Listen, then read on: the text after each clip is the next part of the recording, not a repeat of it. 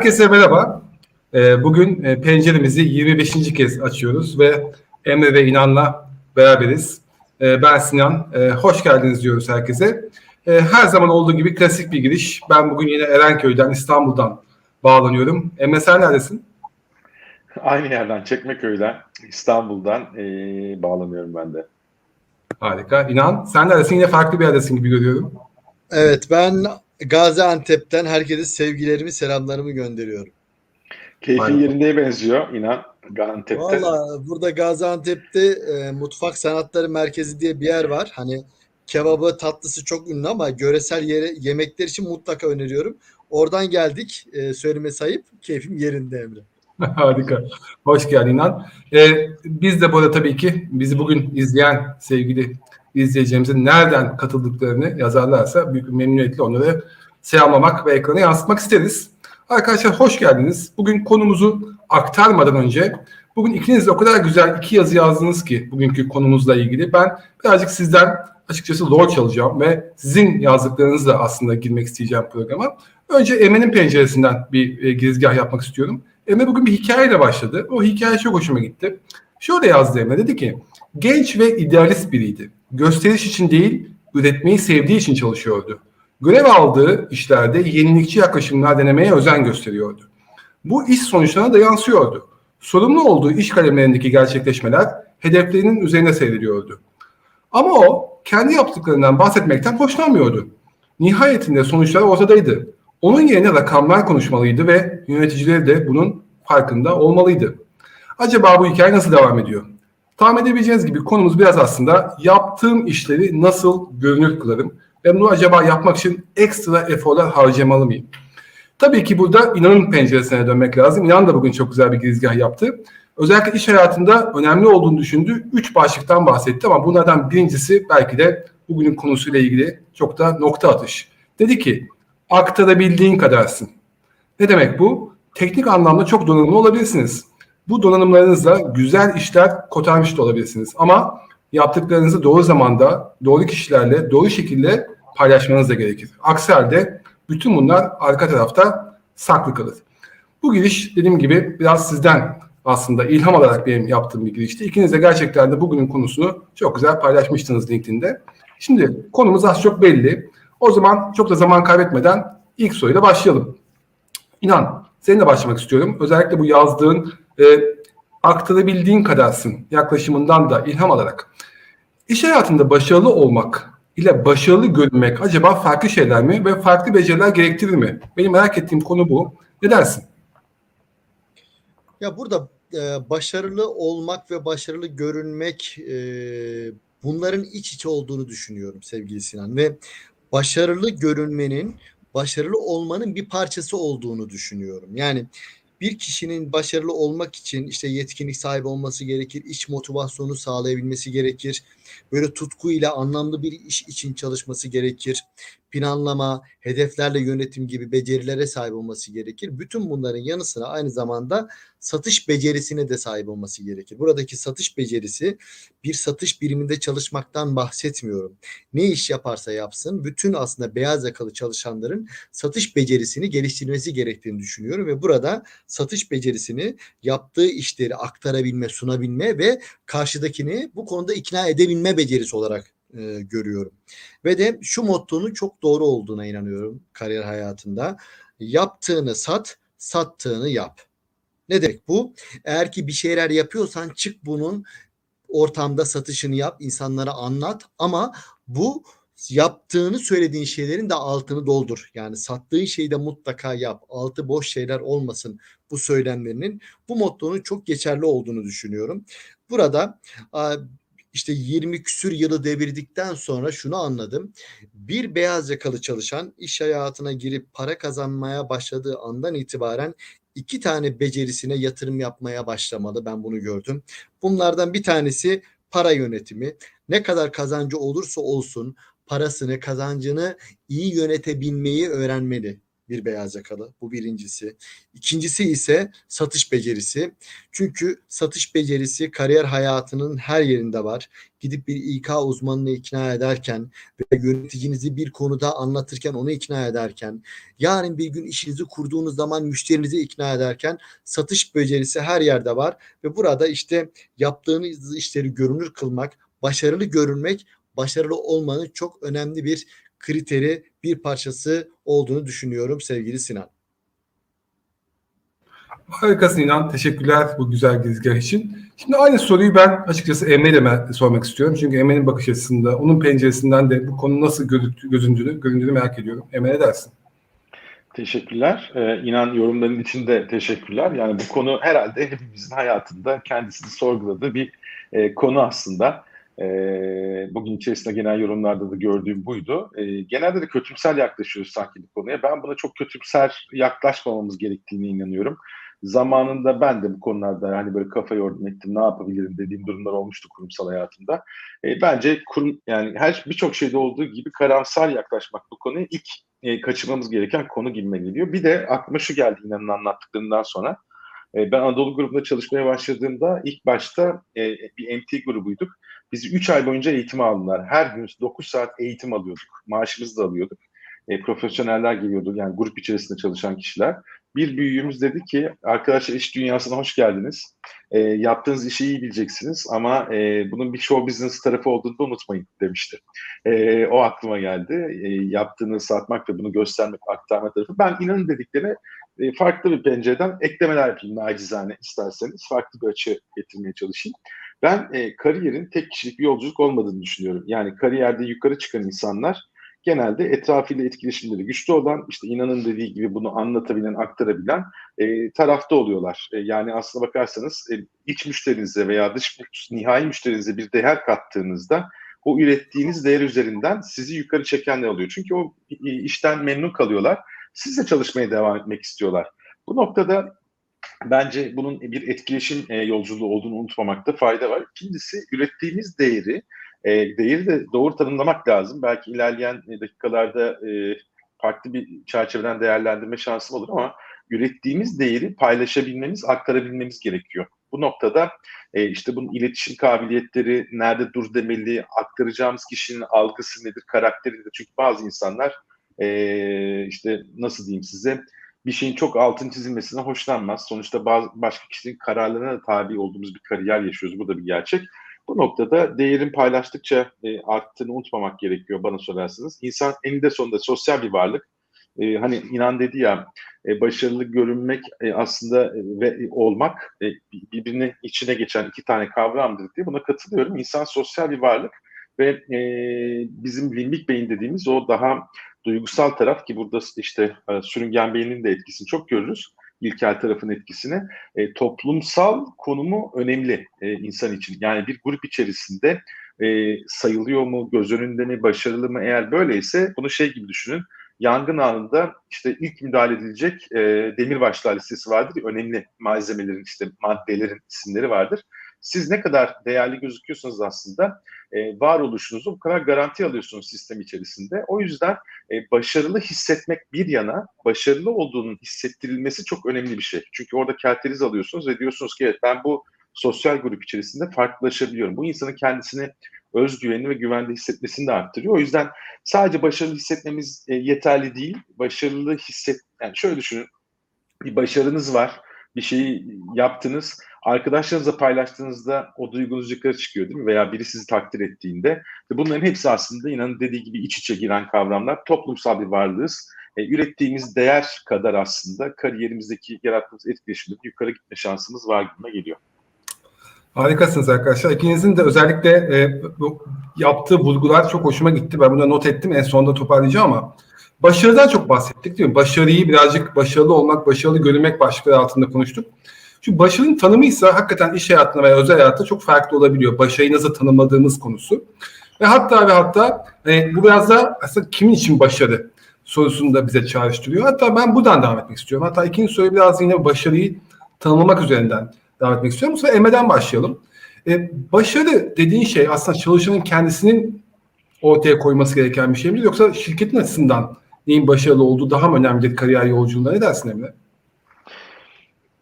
Güzel. Bu şimdi insanın e, kavramlarla alıp veremediği bir şey var e, Sinan. E, geçenlerde bir kurumda yaşadık bunu mesela. İşte takımdaşlıkla ilgili bir problemden bahsedildi e, bir yerde. Oradaki yetkililerden biz brief aldık. Sonra yetkililerle ve üst düzey yöneticilerle birebir görüşmeler yaptık. E, bazı toplantılarda da bunu tartıştık. Takım iyi takım nedir? E, iyi takım oyuncusu kimdir diye herkesten farklı kavram geldi. Yani ha, farklı bir tanım geldi. Neden? Çünkü takım konusu bizim ilk doğuş, doğduğumuz andan itibaren aslında kafamızda yer alan bir e, şey, e, kavram.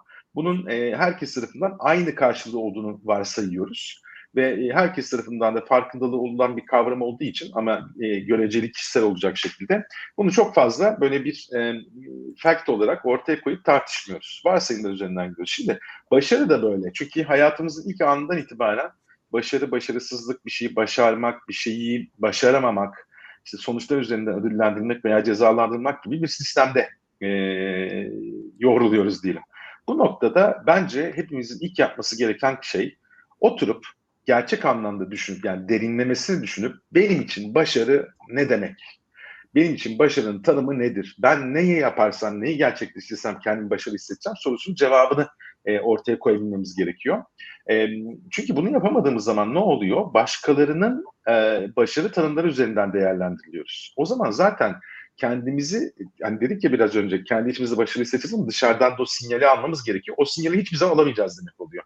Başkasının gözünden başarılı olduğumuz bir şeyde do- doğru sinyali alsak bile o bizi tatmin etmeyecek. Uyuşmayan bir DNA var orada. Bu noktada e, kendi başarı tanımımızı yapabildikten sonra e, kurumlar artık bu tarafta işveren markasıyla vesaire çok şeffaf. Bu, bu kurumun başarı tanımı benimkiyle uyumlu mu? Ben burada kendimi bu yolda iyi hissedecek miyim konusu e, veya bu işte sorunsalı cevaplayabilmemiz, e, bu uyum ortada mı değil mi bunu görebilmemiz çok kritik. Bizim e, Türkiye genelinde yaptığımız araştırma aralarda atıfta bulunuyorum biliyorsunuz. E, Harvard Business Review Türkiye'de yayınlanmıştı Kasım ayında. Şimdi 2021'de yaptığımız araştırmaya yaklaşık 1800 tane beyaz yaka katıldı e, Türkiye'den ve biz burada işte sorduğum sorulardan biri de sorguladığımız şeylerden biri de ana motivasyon nedir? İş hayatındaki ana motivasyonunuz nedir? Arkadaşlar e, biz bu araştırmayı 5 senedir Türkiye'de yapıyoruz. 4 senedir HBR'da yayınlanıyor ve kurumlarda yapıyoruz. Şu ana kadar değişmedi bu konu. En, en büyük ana motivasyon başarılı hissetmek gözüküyor. Şimdi siz başarılı hissetmek motivasyonunu gidiyorsanız e, temelde bir duygusal fayda olarak kendinizi başarılı hissedemeyeceğiniz bir yerde mutlu olmanız, oraya bağlılık beslemeniz, orada değer yaratmanız veya işte o etkileşimi yaratarak kendi kariyerinizi e, geliştirmeniz çok kolay değil. Hani başarıyı parlatmaktan bahsederiz ya ayakkabıyı cilalayarak parlatabilirsiniz ama ayakkabının derisi iyi değilse, ayakkabının temeli iyi değilse istediği kadar parlatın. Yine iyi gözükmeyecektir. Hatta belki o kırışıkları e, eskimiş derisi daha çok belli olacaktır. Yani sizin orada iyi bir ürün ortaya çıkarmanız, sizi tatmin edecek bir ürün çıkması ve karşı tarafın bunu evet bu güzel bir ürün çıktı değer diye algılaması bence çok kritik. E, bunu yapamadığımız yerlerde kırılmalar olabileceğini düşünüyorum. E, bence ilk adımı bu işin kendi içimizdeki tanım sonrasında parçası olduğumuz ekibin, takımın veya işte kurumun tanımı ve buradaki uyumdan geçiyor. Harikasın Emre. Özellikle bu başarının tanımını yapmak konusu ben de çok önemsiyorum. Oradan başladın ve devamında da hem de araştırmada göndermeler yaparak çok güzel bir noktadan e, paylaştın. E, bu arada o kadar fazla yorum ve o kadar güzel katkılar geliyor ki ben bir yandan da onları takip ediyorum. Tam sen anlatırken açıkçası bu e, bu başarılı hissetme kavramını e, aktarırken tam da o sırada e, sevgili Engin Demir'den şöyle bir şey geldi. Fikrini faaliyete icraata geçirmek yeterli midir kendini başarılı hissetmek için? Sen tam bunun altını çiziyordun tam o sırada. O yüzden cevabını da aslında almıştır Engin Bey diye düşünüyorum. E, ben burada bunu... bir ekleme yapabilir miyim buraya Engin Bey'in sorusuna? Çok, çok kısa, inan kusura bakma. E, şu bir gerçek, insanın başarılı hissetmesi için e, e, o pozitif kimyasalları devreye sokması lazım. Burada ne var? İşte oksitosin var, serotonin var, dopamin var. Şimdi genelde takdir edilmek ve bir şeyi başarmak serotoninle alakalı ve dopaminden destek alıyor. Bunlar ne zaman devreye giriyor biliyor musunuz? Eylem sırasında. Oturduğunuz yerde devreye girmiyor. Yani Doğru. kendiniz başarı tanımınız nedir? Kurumunuzla uyumunuz nedir? Aslında orada güzel bir noktaya değinmiş Engin Bey. E, bunun sonrasında aksiyona geçmeniz lazım. Oturduğunuz yerde ben şuradayım, işte oturuyorum, herkes beni takdir etsin. Öyle bir dünya yok. Yani değer zaten eylemden geçiyor. Eyleme geçmedikten sonra o hissi yaşamamız e, çok sadece düşünsel anlamda yaşamamız e, belki bizi bir yukarı çekebilir. Bak böyle bir fikrim var ne güzel diye ama yetersiz kalacaktır. Eylem her zaman olduğu gibi esas. Çok teşekkür ederim bu güzel yorum için de. Harika. Valla siz yazın biz elimizden geldiğince yansıtmaya ve soruları aktarmaya çalışalım. Gerçekten de çok kendimizi yalnız hissetmiyoruz. Teşekkür ediyoruz katkılar için. İnan aynı soruyu sana da soracağım. Başarının tanımını sen nasıl yapıyorsun? Çalışanın kendisi için mi yoksa şirketi için mi daha önemli gözüküyor iş hayatında başarı? Yani buradaki bakış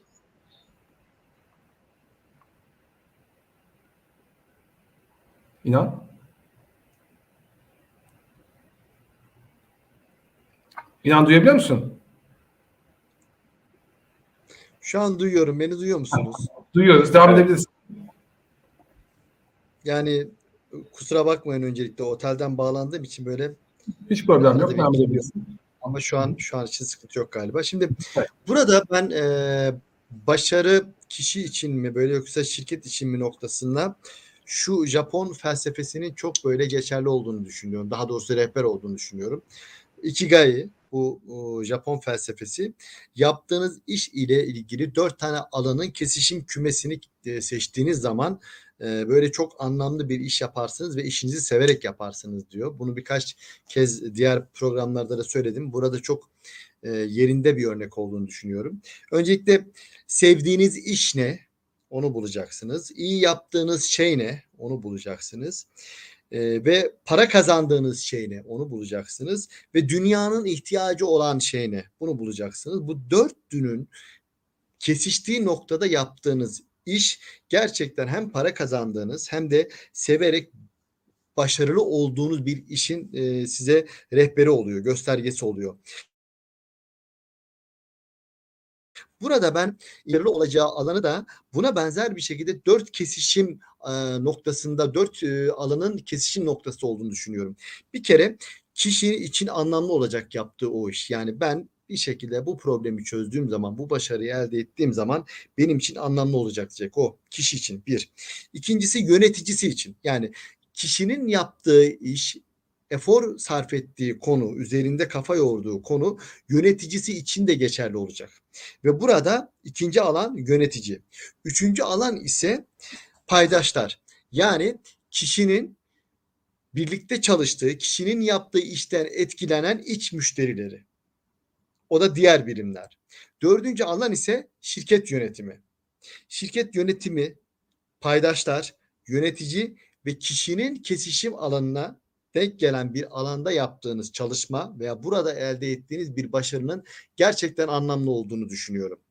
Yoksa sadece kişi benim için önemli deyip diğer üçünü yok sayarsa, yöneticisinin çok ilgi alanında olmayan bir konuda çalışırsa, paydaşlarına katkı sağlayan bir konu üzerine kafa yormaz ise veya yönetimin radarında olmayan bir konuda çalışırsa aslında başarını çok da anlam ifade etmeyeceğini düşünüyorum. Burada kişi, yönetici, paydaşlar ve şirket yönetiminin istekleri, hedeflerinin kesiştiği alanda ortaya konulan eforların çok daha değer ve anlam ifade ettiğini düşünüyorum. Teşekkürler İnan. Aslında iki tane böyle bir ne derler bizi şeye götürdün. E, kesişim noktasına götürdün. Önce Ikigai'den bahsettin ve Ikigai'deki aslında o yaptığımız iş, aldığımız keyif, ortaya koyduğumuz değer ve kazandığımız para arasındaki o güzel bağlantı üzerinden hangi işi yapmalıyız ve nerede o başarıyı e, aramalıyızı duyduk. İkincisinin de en az onun kadar önemli olduğunu düşünüyorum. Çünkü başarının tanımını yaparken sadece bizim açımızdan değil, gerçekten de o diğer paydaşlar açısından, hele profesyonel hayatta paydaşların da e, ortak noktasını bulmanın çok kıymetli olduğunu düşünüyorum. Ben başarının tanımını nasıl yapıyorum, yöneticim nasıl yapıyor, kurumum nasıl yapılıyor noktası.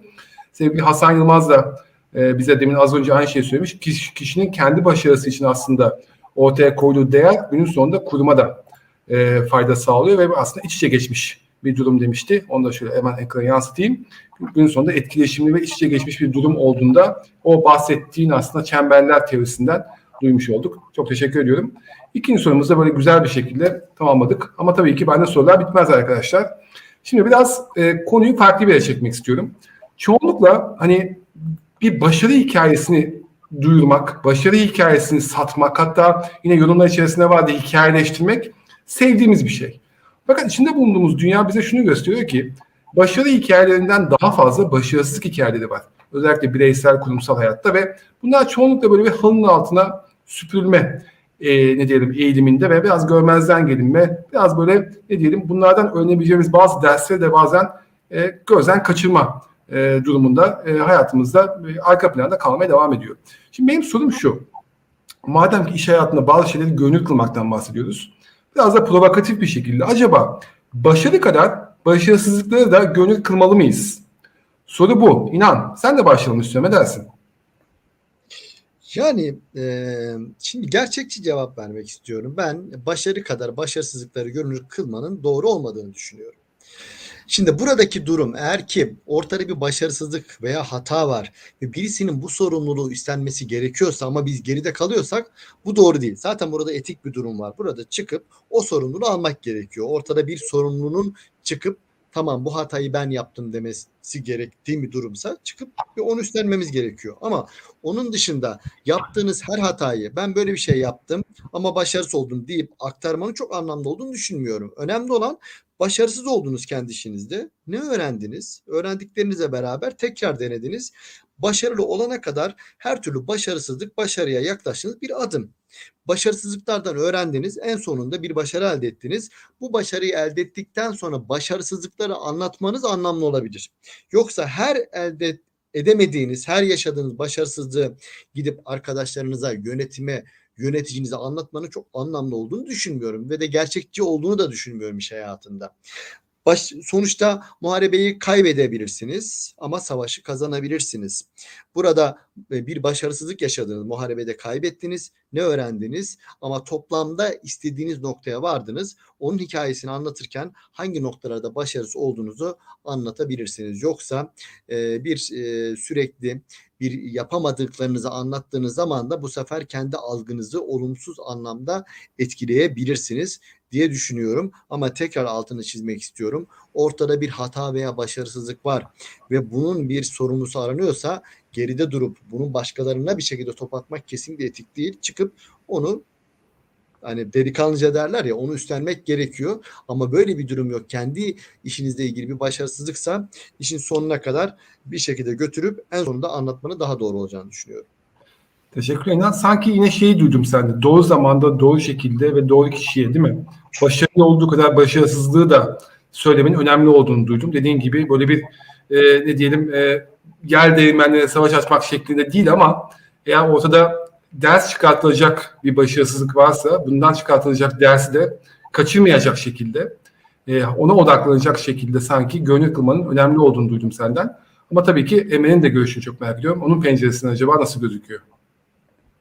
Yani inanın dediklerine katılmak mümkün değil. Hatta ben bunu biraz e, bu insan doğası tarafından da değerlendirmeye çalışayım kendi penceremden. E, şimdi bir kere şeye bakmak lazım. E, bir insan e, hatasını söyleyemiyorsa bir ortamda, ekibiyle yöneticileri paylaşamıyorsa demek ki orada bir güvensizlik var. Bu özgüven eksikliği olabilir veya ortamdaki güvensizlik olabilir. E, bence de başarının, başarısızın içeriğine göre bazı şeyleri dile getirmek mümkün olabilir. Çünkü sizinle alakalı bir şeydir. Tamamen sizin kendi iş sürecinizle alakalıdır. Kimseyi etkilemiyordur. Durmadan da gidip bunu yanlış yaptım, şunu şöyle öğrendim demenin manası yok bana sorarsanız. Çünkü bana sorarsanız e, kariyerdeki o değer mantığı e, birbirine e, diğer iç müşteriler veya insanlarla iç içe geçen süreçle alakalı. Ama inanın da dediği gibi başka insanları ilgilendiren şeyler varsa bunları ön plana çıkarmak gerekiyor. Burada e, şeyi getirmek istiyorum yine gündeme. Bizim araştırmamızda dedim ya ana motivasyon başarılı hissetmek diye. Şimdi size sorayım. E, bir insanın en büyük ana motivasyonu başarılı hissetmekse en büyük kaygısı ne olabilir? Bu bence üzerine düşünmemiz gereken bir nokta. E, ayrıca bunu irdelemek lazım belki farklı testlerle e, araştırma e, dahilinde ama bir, bir fikir veriyor. E, buna ek olarak bizim araştırmamızda cesaretlendirme konusunun kriz ortamlarında her geçen sene e, ihtiyaç olarak arttığı gözüküyor. Yani bir çalışan cesaretlendirilmek istiyor. E, kriz ortamlarında daha fazla ihtiyaç duyuyor buna ve krizin şiddetine göre bu ihtiyaç artıyor. E, geçen senelerle karşılaştırdığımızda burada da mesela alt kırılımlarda ve satır aralarında e, şirketin veya kurumun yapılan hataları tolere etme konusu da gündeme geliyor. Yani hata yapma korkusuyla e, yolculuğa çıkan kişi aslında kendine özgüveni veya cesaretini toplayarak yola çıkamıyor. Bu çok önemli bir konu ve burada yine insan doğasıyla ilgili konu var dedim ya. Başarılı hissederseniz etraftan da buna e, karşı işte olumlu sinyalleri alırsınız. Harika çünkü siz o e, sosyal toplulukta kendinizi daha güvende hissedersiniz. Orada değerli olduğunuzu anlarsınız. Bu biraz daha o duygusal ve ilkel beyninizle alakalı bir konu demiştim ya. Durmadan hata yapıp durmadan bunu dile getirseniz ne diyor aslında sizin ilkel ve duygusal beyniniz? Ee, ki bu biraz farkındalık dışında işliyor. Diyor ki zayıf halka gibi gözükebilirsin. Yani normal şartlarda bir insanı, farkındalığı e, zayıf olan bir insanı e, normal haline bıraksak hatalarını söylememeyi zaten tercih edecektir. Bence bu noktada e, biraz daha rasyonel, biraz daha e, akılcı davrandığımızda e, işte kültür çok önemli. İçinde bulunduğumuz kültür eğer hataları tolere etmemize işte bunların bunlardan bir şey öğrenip paylaşmamızı destekliyorsa insan ne yapıyor? Oradaki varlığını sürdürmek için aslında bunu yapıyor belli kriterler dahilinde. Ama burada e, kültür çok kritik. Çünkü insan içinde bulunduğu topluma veya dışarıdan aldığı etki tepkiler veren bir varlık. Buraya uyum sağlamayı tercih ediyor. Kendisini güvende hissediyorsa buraya uyum sağlar ama bunu kriterlerini belirlemek inanın dediği güvence e, bu çerçevede önemli. Her şeyi de söylememek lazım. Burada o kriter nedir? Etkisi nedir o hatanın? E, bu hatadan çünkü siz yapıcı bir şey çıkardığınızda aslında etrafınızdaki kişiler de şeyi alıyor. Bu adam bir hata yapmış tamam veya bu kadın bir hata yapmış tamam ama bunun etkilerini anlamış, benim üzerindeki etkisini anlamış ve proaktif şekilde bunu çözmek üzere bir öneri getirmiş. Bu güven ilişkisini de destekleyen bir süreç. Bunların hepsi aslında e, bizim yine kariyerdeki başarılı, yani bir hatayı doğru ele aldığımızda yine daha başarılı veya güven verici şekilde o kariyerdeki etkileşimi sağlayacak e, bağları kuvvetlendirebiliyoruz. E, bu, bu bunu yani bunları belli kriterler dahilinde rahat paylaşabilmek de bence hem özgüvenle alakalı bir konu hem de e, ilk başta dedik ki bir şeyi rahat paylaşamıyorsak hatayı demek ki orada güven konusu sorgulanabilir. Eğer rahat paylaşabildiğimiz bir kültür varsa aslında karşılıklı güven de ön plana çıkıyor. Ve ben yine o inandığım şeyi söyleyeceğim. E, kariyer dediğimiz yolculuk sadece bireysel başarıdan geçmiyor. Hep konuştuğumuz gibi hep beraber. Karşılıklı etkileşim de başkalarının bizi yukarı çekmesiyle alakalı bir şey. Geçenlerde bir enstantane yaşadım. Çok kısa ona değineyim. Bir e, e, müşterimiz bir toplantıdan sonra şöyle bir yorum almış. E, bu konuyu hep senle çalışmak istiyoruz diye. E, şimdi e, X konusunda başka bir birinde toplantı yapıyorlar. Biz seninle çalışmak istiyoruz. Çok güzel bir tepki. Neden? Çünkü demek ki o kişi e, o süreci daha farklı ele almış. Kendi parmak izini koymuş, e, koymuş oraya bir değer üretmiş. Bu değere karşılık da bunun tepkisini alıyor. Bu mesela o kariyerdeki işte yukarı doğru atılan bir şey. Değer zinciri o zaman da sizi yukarı çekecek bir şey. Yani aslında iç müşteri kavramını inan bahsetti. Onu biraz altın çizmek istiyorum. Çok kısa. Neye geliyorlar? siz istediğiniz kadar yaptığınız işi parlatmaya çalışın. Başkaları bunu parlatmıyorsa, bunun değeri algılamıyorsa zaten biraz e, kısır döngüde kendi içimizde dönüp duruyoruz e, diyebiliriz belki. Çok güzel bir yere bağladın. Aslında gönül kılmanın tek ayaklı olmadığını, gönül kılmanın aslında e, daha geniş bir olay olduğunu da aslında bize hatırlattın. Bir de özellikle etrafında dolaştığın ve böyle çok güzel tanımladığın bir konu da hani hem kültür hem de hataları rahatlıkla paylaşabilme ne diyelim o özgüvenini e, biliyorsunuz e, psikolojik güvenlik kavramıyla açıklıyorlar ve psikolojik güvenlik kavramının tanımı şu bir iş yerinde veya bir sosyal ortamda söylediğiniz herhangi bir e, ne diyelim fikirden dolayı veya bir öneriden dolayı veya bir itirazdan dolayı eleştirmeyeceğiniz, aşağılanmayacağınız ve hatta belki de o ortamdan kovulmayacağınızın güveniyle söz alabilmek, elinizi rahatlıkla kaldırabilmek, herkes A derken B'yi çok daha kendinize güvenerek söyleyebilmek olarak tanımlanıyor. E, psikolojide bunun hani e, araştırmasını yapan, arka tarafındaki bu teoriyi ortaya koyan Amy Edmondson'ın özellikle psikolojik güvenlik kavramı benim bugün iş hayatında çok ama çok önemli olduğunu düşündüğüm bir kavram. O yüzden bu soruyu böyle düşünürken de biraz arkasında bu vardı. başarısızlıkları görünür kılmak aslında kurumlardaki o psikolojik güvenlik alanının ne kadar geniş olduğuyla da alakalı. O yüzden kurum kültürüne dokunan bir konu. Ve bununla ilgili de yine ufak bir anekdot. Benim özellikle şu anda buna kafa yoran e, Türk ve yabancı şirketlerde gördüğüm odaklandıkları temel fark şu oluyor. Hatalar tabii ki kimse tarafından istenen veya arzulanan şeyler değil ama buradaki kritik konu belki de yeni hata eski hata kavramını iyi yapabilmek. Yani kurumlarda yeni hata yapıyor olmak bir şeyleri denemek anlamına geliyor. Bir şey deneyen firmalarda ileriye gidebiliyor ama sürekli eski hataları tekrarlayan firmalar tabii ki hem rekabette hem de kurum olarak e, maalesef o kısa döngü içerisine girmiş oluyor. O yüzden e, madem hataları gönül kılacağız, kılacaksak da yeni hataları gönül kılalım ki daha fazla yeni hata yapalım. Eski hataları bir şekilde öğrenerek süreçlerle geliştirelim, iyileştirelim diyorum. Bu da benim bu konuya bakış açım. O yüzden bunu da e, söylemeden geçemedim. Çok güzel bir soru geldi bu arada. Üçüncü soruya geçmeden, daha dördüncü soruya geçmeden bunu da bir ekrana yansıtmak istiyorum. Belki Emre İnan sizin de katkınız olur. Sevgili Ramazan Kalkan, madem başarıyı bu kadar tanımadık, o da kendince şöyle bir tanım yapmış. Demiş ki başarıyı bir sistemin yararı için atılan adım olarak tanımlayabilir miyiz demiş. Böyle bir kısa cevap almak istesem sizden. Hanginizden acaba alabilirim? İnan lütfen. Emre lütfen senden dinleyelim. Peki tamam. Ee, yani bunu şöyle düşünüyorum. Aslında ben benim yaklaşımımda başarı e, yani pozitif bir değer tek başınızdayken bir şey ifade etmiyor bana sorarsınız. Çünkü bir o başarıyı biriyle paylaşamadıktan sonra e, onlardan bir tepki alamadıktan sonra inanın da vurguladığı gibi o duygu bizde e, zayıf kalıyor. Bunu zaten biyolojimizde destekliyor. Bu noktada e, sistem yani içinde bulunduğumuz sistemin e, işte amaçları veya buradaki hedefleri başarıyı nasıl tanımladığı çok kritik ve kesinlikle çok önemli bir konu. E, ama işte burada ben yine şeye geliyorum. E, evet yani başarı şunu, şunu söyleyeyim mesela hepimiz e, üçümüz de evliyiz değil mi? Tamam. E, neden evliyiz? E, o içimizde pozitif bir duygu var. O bir değer iç- içeriyor değil mi? O değeri inanın dediği gibi doğru zaman, doğru şekilde o doğru kişiye aktarabildiğimiz için ve bundan bir tepki alabildiğimiz için evliyiz. O sevgi içimizde tutsak platonik. Platonik aşkın kime değeri var? Yani nasıl açıklayabiliriz bunu? Bir başarılı mıyız? 100 kişiye platonik aşık oldum. İnanılmaz başarılıyım. Yani bu konuda çok e, iyiyim mi diyebiliriz? Bu, bu, bu şey değil. Aklımda 100 tane fikir var. Bir tanesini hayata geçirmedim. Çok yaratıcıyım mı diyeceğiz. Yani o yüzden bunu o sisteme, sisteme ben bir sosyal e, topluluk olarak algılıyorum. Oraya kattığımız değer üzerinden yorumlayabiliyorum ben de. O yüzden Ramazan Bey'in yorumuna bu çerçeveden, bu pencereden katılıyorum ben. Harika. İnan var mı katkın? Katkım e, başarıyı bir sistemin yarar için atılan adım olarak tanımlayabilir miyiz? Kısaca cevap vermek istiyorum. Evet. Harikasın. tamam. Yani Emre de çok güzel anlattı. Çok da güzel bir tanım olmuş. Evet yani evet tanımlayabiliriz. Güzel, güzel. Ramazan Bey teşekkür ederim. Ee, inan böyle kaçamayacaksın çünkü sana da çok güzel bir sorum gelecek birazdan. Sevgili Ceren, Ceren Çakır çok güzel bir soru sormuş ama ben yine bir adım ilerleyeyim. Bir kendi sorumu sorayım. Ceren'in sorusunu bir, birazdan soracağım. Çünkü böyle çok güzel bir sorum daha var. Ee, onu da özellikle nasıl cevaplayacağınızı çok merak ediyorum. O da şu.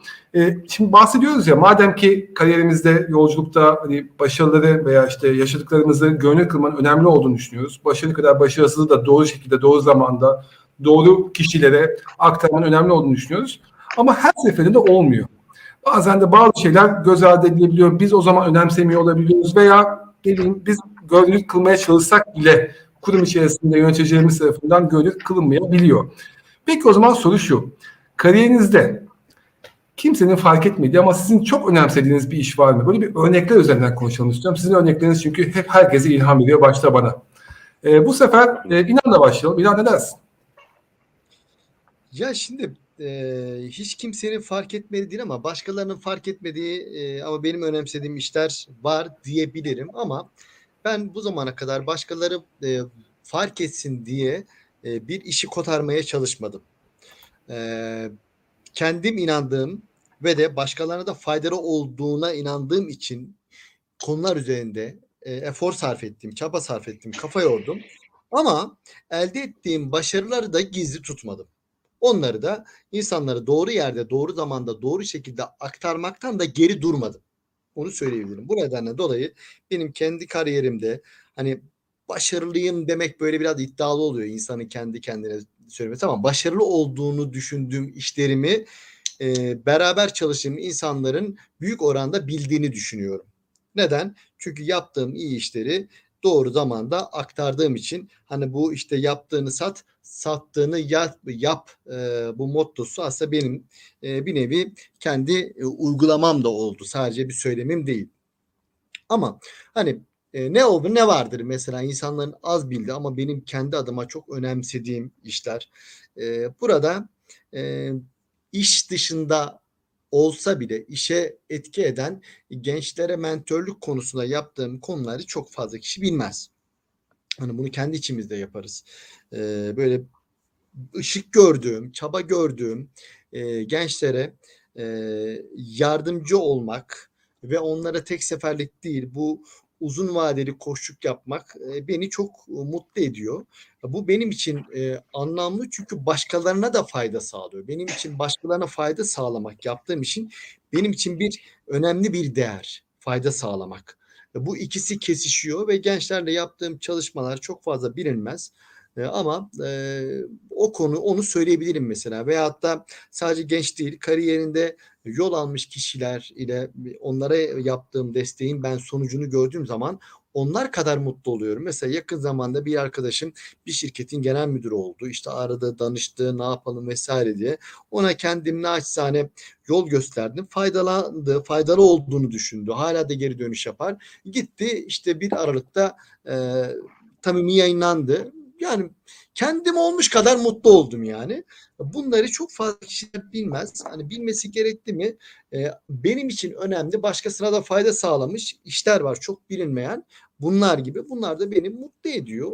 Yani e, başkalarının çok bilmesine gerek duymadığım işler de var beni gerçekten mutlu eden. Bunlara örnek verebilirim. Harika. Ee, aynı soruyu Emre'ye de soracağım. Emre ne dersin? E, bende de var böyle hikayeler. Bir kurumsal kariyerime geleyim. Orada çünkü daha böyle e, farklı bir pozisyondaysanız sonuçta siz değerlendirenler var e, farklı bir açıdan. Mesela ben zaman yönetimi ve dakikliğe çok önem verirdim. Kendimi bu konuda çok geliştirmeye çalışırdım. Ve çok sadıktım zaman yönetimine. Yani her yere bir beş dakika önceden giderdim. Her şeyi hazır ederdim vesaire. E, bunun takdirini görmeyi beklerdim.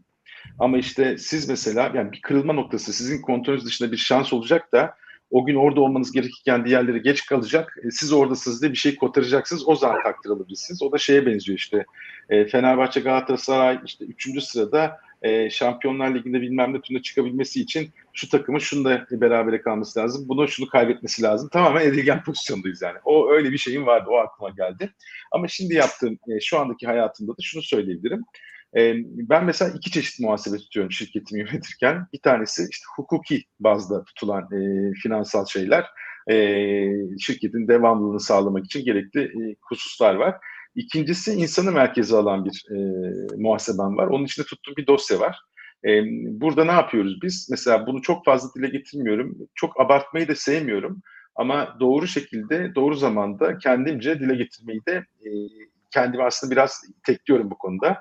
Biz kazancımızın yani yıllık karımızın e, minimum yüzde beşini eğitim ve doğaya ayırıyoruz kurulduğumuz seneden bu yana. E, zarar ettiğimiz seneler oldu, Türkiye'de krizler oldu ama her e, kar ettiğimiz sene bunu fazlasıyla yerine getirmeye çalıştık. Ve e, işte e, TEGEV'den e, 300'den fazla TEGEV aracılığıyla 300'den çok fazla gencimizin, çocuğumuzun yıllık eğitimini karşılama şansımız oldu. 3200'den fazla da fidan e, bağışlama şansımız oldu. E, bunlar benim için değerli. Bunlar beni mutlu ediyor e, belli noktalarda. Burada Tema Vakfı ile çalışıyoruz zaten. Bir de bizim e, farklı bir eğitimimiz var. Sınıf, yani klasik sınıf ortamında yapılan bir eğitimi. Benim denizciliğe merakımdan dolayı da denize taşımıştık. O da uluslararası bazı ödüller aldı.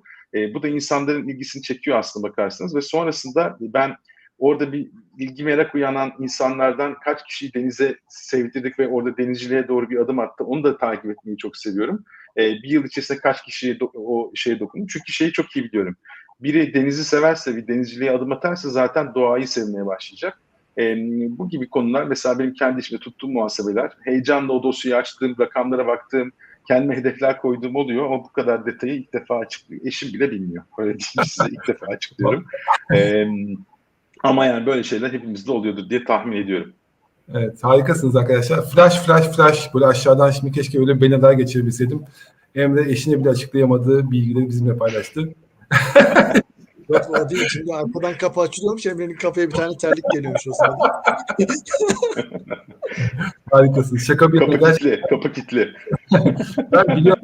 Yani sizin sadece iş sadece kendinizi göstermek için değil, hakikaten kendiniz için yaptığınız şeyleri bunları birazcık da konuşalım istedim.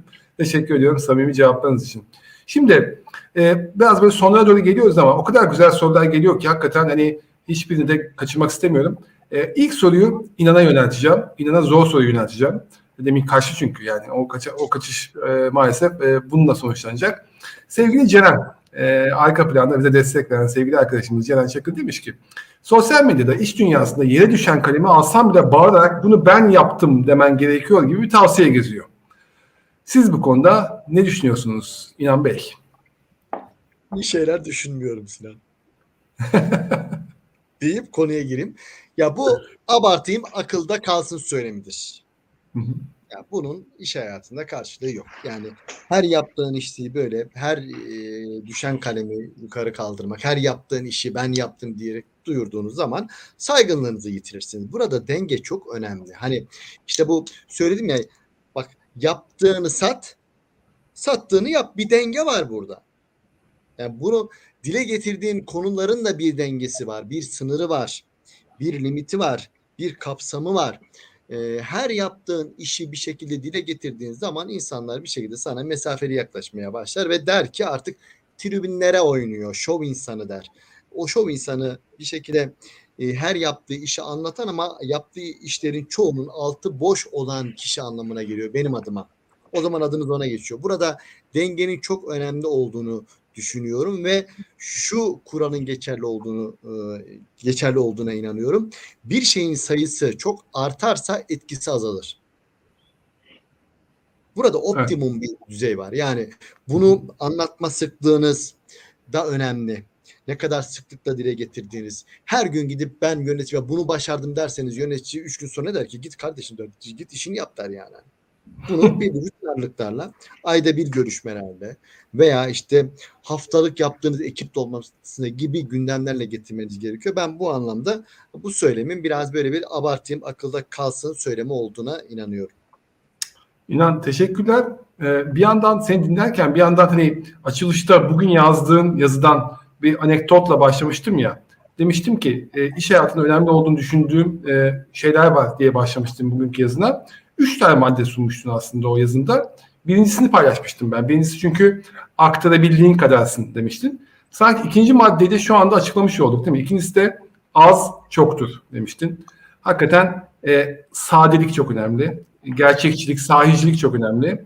E, az çoktur maddesini hatırlattın. Ben de hani sen konuşurken bir yandan hızlıca LinkedIn'den yazına tekrar şöyle baktım. Tam doğru şekilde söyleyeyim diye. Az çoktur gerçekten de. E, bunu bence de Ceren de eminim ki anlamıştır biz anlatırken. Çok kıymetli olduğunu düşünüyorum. Şimdi ben de soru... burada bir ekleme yapabilir miyim? İnan tabii ki. Tabii, tabii ee, onun gibi kaçak oynamayayım. Şaka bir yana. İnan, yani inana kesinlikle katılmakla beraber sadece e, bir parantez açmak istiyorum aslında. E, benim görev tanımımda net şekilde yeri düşen kalemi almak varsa bunu söylememin, durmadan yansıtmamın bir manası yok bana göre. Ekstra bir değer, yani orada bir e, durumdan vazife çıkardım ve değer itibar ettiğini herkes içeren bir süreç, bir fayda sağlayan bir şey varsa bunu evet bence uygun şekilde doğru kişiye doğru zamanda anlatabilmem lazım. Aksi takdirde kendime de haksızlık etmiş olurum.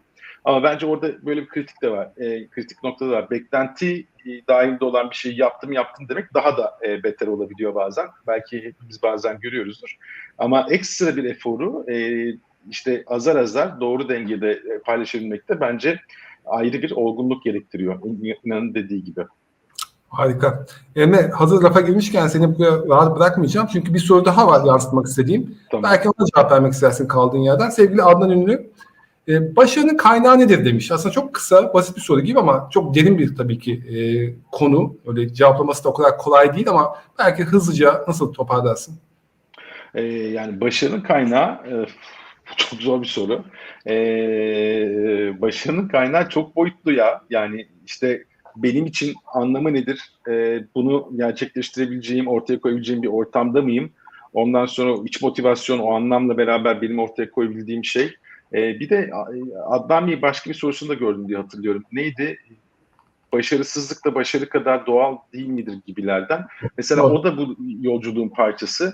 E, bir kişi düşünün size durmadan başarılarından bahsediyor. Bir kere baş, hayatında başarısız olduğundan bahsetmiyor. Bu da samimi değil e, bana sorarsanız. E, yani başka yerlerde de verdiği bir örnekti. Bugün bisiklete binmeyi biliyorsak hepimiz hata yaparak öğrenebildiğimiz için yani eğer hiç hata yapmıyorsa gerçekten insan ve başarılı olarak addediliyorsa içinde bulunduğu organizasyon veya bulunduğu pozisyon mevcudu korumakla e, yükümlüdür. Yani yeni bir şey üretmek veya yeni bir şey denemek gibi bir e, vasfı yoktur diye tahmin ediyorum. E, e, bence içimizdeki anlam bunun etrafta uyuşması bir değer e, yolu oluşması o tarafta ve aynı zamanda e, başarısızlıkların da başarı kadar doğal olduğu öğrendiğimiz bir süreç e, olabilir diye düşünüyorum. Çok sağ ol, çok teşekkürler. Şimdi sen bu e, cevabı bulurken aslında ben son olarak da Olgun Bey'in bir sorusunu ve aynı zamanda belki de soru kadar da kıymetli olan bir tespitini yansıtmak istiyorum. Demiş ki başarıyı getiren temel değerlerin başında hata yapmaktan korkmamak olduğunu düşünüyorum. Bu düşüncemden yola çıkacak olursak sizce hata yapmaktan korkmak başarısızlığın kaçınılmaz sonu mudur? Sorusunu aslında sen bir yandan da cevaplamış oldun. Ama ben de kısa bir katkı vermek gerekirse bunun çok da kritik bir konu olduğunu düşünüyorum. Çünkü gerçekten de hata yapmaktan korkmak başarısızlığın aslında sonu değil aynı zamanda başı. Çünkü hata yapmaktan korkmak, korkmaya başladıkça aslında bir şey denememeye başlıyoruz. Bir şey denemedikçe de tabii ki doğal olarak, bireysel olarak da kendimizi geliştirmemeye başlıyoruz. Kurumsal olarak da geliştirmemeye başlıyoruz ve tabii ki de bu da sonuç olarak başarısızlıkla sonuçlanıyor. Çok şanslıysak belki bu süre biraz daha uzun sürüyor. Ama e, eğer şans da yanımızda değilse çok daha hızlı bir şekilde bunun sonuçlarını görebiliyoruz. Bunun sayısız örneği var zaten. Burada hani örneklere çok fazla girmeye gerek yok ama Olgun Bey'in hem tespiti hem de sorusu oldukça doğru gibi gözüküyor. Pekala arkadaşlar gayet güzel gidiyoruz. E, gayet de keyifli gidiyoruz. Şimdi bugün biraz farklı bir şey yapayım istedim. E, ve son soruyu biraz bugün özeti gibi planladım. Aslında çok e, değerli bilgiler verdiniz. Çok kıymetli bakış açıları, çok güzel örnekler de verdiniz. Fakat son soruda birazcık böyle toparlamak istiyorum. Yani e, bugün konuştuğumuz konu aslında şuydu değil mi? E, bir çalışan kendini, başarılarını, başarısızlıklarını, yaptığı işleri nasıl görünür kılar, nasıl kendini ön plana çıkartır ve bunları aslında kendi kariyer yolculuğunda yanına alır. Şimdi biraz özetleyecek olursanız bunu böyle bir birkaç cümlede akılda kalıcı, yine herkes sizin sloganlarınızı çok seviyor. Yazılarınızdan, sözlerinizden ilham alıyor. Böyle yine ilham verici, akılda kalıcı nasıl özetlersiniz? İnan sen de başlayalım. E şimdi e, hani güzel bir özet oldu aslında bu e, soru. E, öncelikler e, konulara eleştirel yaklaştığımız zaman iş hayatında e, çözüm önerileri ile birlikte gitmemiz gerektiğini düşünüyorum. Yani ortaya sadece tespitleri koyarsak çalışma hayatında e, ve sadece durumları ortaya koyarsak bunlar havada kalıyor. Cem Kozlu'nun bir sözü var. E, öneri çözümsüz e, tespit tespit değildir diyor. Öncelikle başarılı görünmek istiyorsak yapıcı olan, sorunları dile getiren, sadece sorunları dile getiren değil, sorunları dile getirdiği kadar çözümler üreten bir kişi görünüme geçmemiz gerekiyor kesinlikle. İkincisi yaptığımız işlerin performans göstergelerini güzel ortaya koymamız gerekiyor. Yani yaptığınız işi sayısal olarak geliştirdiğinizi gösteren performans metrikleri neler? Örneğin planlamacısınız. Sokları düşürmek sizin için başarılı mı? Ben sokları düşürdüm demek hiçbir şey ifade etmez.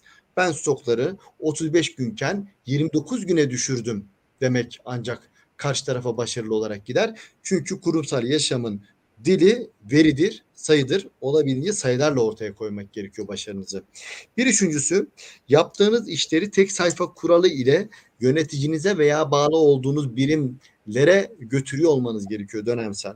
A4 kuralı diyorum buna. A4'ü 3 kısma bölüyorsun. Bir, bu zamana kadar yaptıklarım, şu an üzerine çalıştıklarım, yapacaklarım. Bu başta göster, ondan sonra detaylandır. Yoksa insanlar seni şu an için çok e, iyi şeyler ortaya koyamadığın tek bir maddeye takılıp senin hakkındaki görüşü olumsuz olabilir. Ama bunu ortaya koyarsan ilk seferde neler yaptığını ve neler yapacağını da büyük resimde ortaya koymuş olursun. Bunun önemli olduğunu düşünüyorum. Bir diğer noktanın denge olduğunu düşünüyorum. Denge yani bazen insanlar yaptığı işi küçümsüyorlar. Bunu da mı anlatacağım diyorlar. Bazıları da işte her düşen kalemi çıkıp ben bunu yaptım diyorlar. Burada denge önemli. Kendi yaptığınız işi de küçümsemeyin. kendi yaptığınız işin temellerini ortaya koyan göstergeleri, projeleri anlatmaktan geri durmayın ama her yaptığınız işi de anlatıp şova dönüştürmeyin. Burada dengeyi tutturmak çok önemli. En sonunda senin bahsettiğin konuyu biraz açmak istiyorum. Üç tane silsile var. İnsanın başarılı görünmesi için. Bir, aktarabildiğin kadarsın.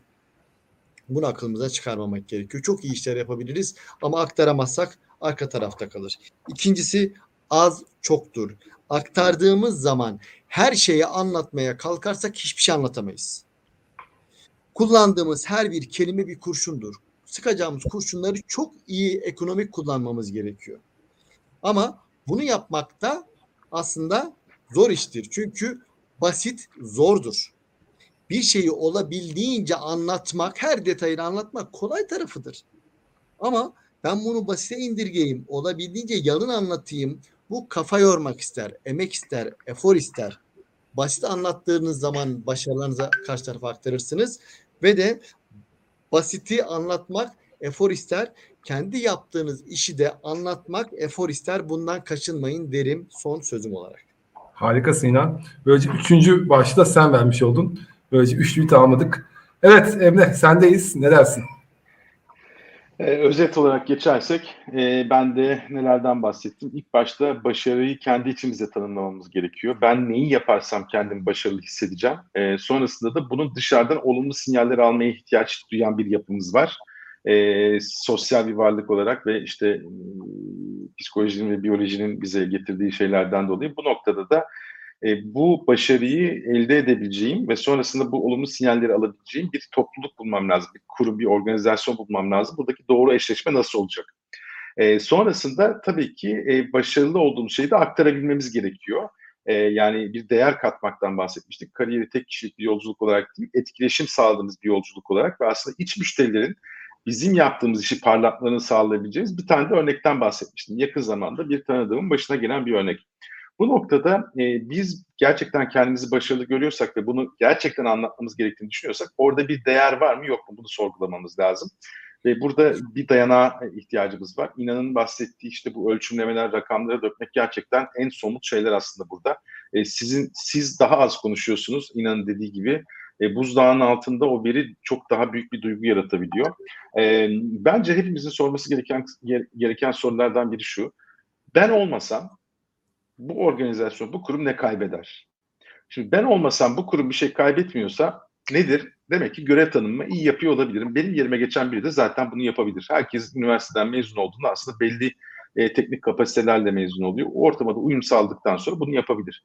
Ekstradan koyduğum bir şey ya Emre keşke burada olsaydı da bak şunu çözerdi diyorsa demek ki ekstra bir değer var burada. İşte bu e, ekstra ortaya koyduğum beklentinin üzerinde şey aslında e, benim aktarmam gereken bir fayda olabilir. Bunu belli bir mütevazilikte, belli bir e, şeyde, frekansta dayanaklar bularak paylaşmamızda ben fayda görüyorum. Ama bunun içine doğru yer, doğru zaman ve doğru şekli şemal lazım. Nedir yani? E, iletişim. E, Sevdik tabanında bahsetmiş yorumlarda orada gördüm. Yani ilişkiler, iletişim, e, ben kariyerimi bir etkileşim yolculuğu olarak görüyorsam e, doğru iletişim kurabilen, doğru e, ilişkiler kurabilen bir insan olmam lazım. Sevgili Hülya'nın kitabını ben mesela bu yüzden çok değerli görmüştüm. Hatta şey önermiştim. Bir kurumun e, giriş e, şeyinde bir masa, her çalışanın masasında olması gereken bir şey. Siz istediğiniz açıda bir, e, yani istediğiniz alanda bir çalışma yapın. İletişiminizin kuvvetli olması lazım. E, bir de bu tarafta insan algısı, işte insan okulu yazar dediğimiz konuda devreye girebiliyor. En kritik konuda bence şu bir şeyi gerçekten iyi yaptınız, dile getirdiniz, bunun karşılığını aldınız. Ve artık orada şey beklentisi var. İşte İnan, Sinan veya işte Ahmet, Zeynep ne yapar? Burada yeni şeyler geliştirebilir. Bir, bir değer dendi mi akla gelen kişisiniz. Bunun sürdürülebilir kılabiliyor musunuz? Yoksa yılda bir tane bahsedecek bir hikayeniz mi var? Yani bu, bu da bence önemli. Çünkü sizin o yolculuğunuzda belli dönüm noktaları bu sizin istikrarınızı ve e, aslında farklı değer yaratan tarafınızı destekleyen bir şey olması lazım o beklenti yarattıktan sonra bunu karşılayabilmek de bence kritik bir nokta. E, ben de kısaca böyle özetlemiş olayım. Çok çok teşekkür ederim. Hakikaten harika hikayeler dinledik sizden. E, ben de sizin özetiniz üzerine sadece böyle bir özet cümleyle tamamlayayım. Maya Angelou'nun sözü ne diyordu? Diyor ki insanlar sizin yaptıklarınızı veya söylediklerinizi unutabilirler ama onlara hissettirdiklerinizi unutmazlar. Eğer başarılarınızı hikayeleştirebilirsiniz, insanların duygularına dokunabilirsiniz. O zaman başarılarınız insanlar tarafından görünüyor ve algılanıyor ve de bu da sizi olduğunuz, olduğunuz hak ettiğiniz noktada başarılı kılıyor diye düşünüyorum. Benim de katkım bu olsun. Arkadaşlar harika bir yayın oldu. Çok teşekkür ediyorum. Hem size hem de takipçilerimize gerçekten e, mesajlarla, sorularla bizi sürekli beslediler. E, elimizden geldiğince de buna cevaplamaya çalıştık. Cevaplayamadıklarımız olmuştur. Kusura bakmasınlar. E, bu süre içerisinde elimizden bu kadar geldi. Bir sonraki programda tekrar görüşmek üzere. Herkese iyi akşamlar diliyorum. İyi akşamlar. akşamlar.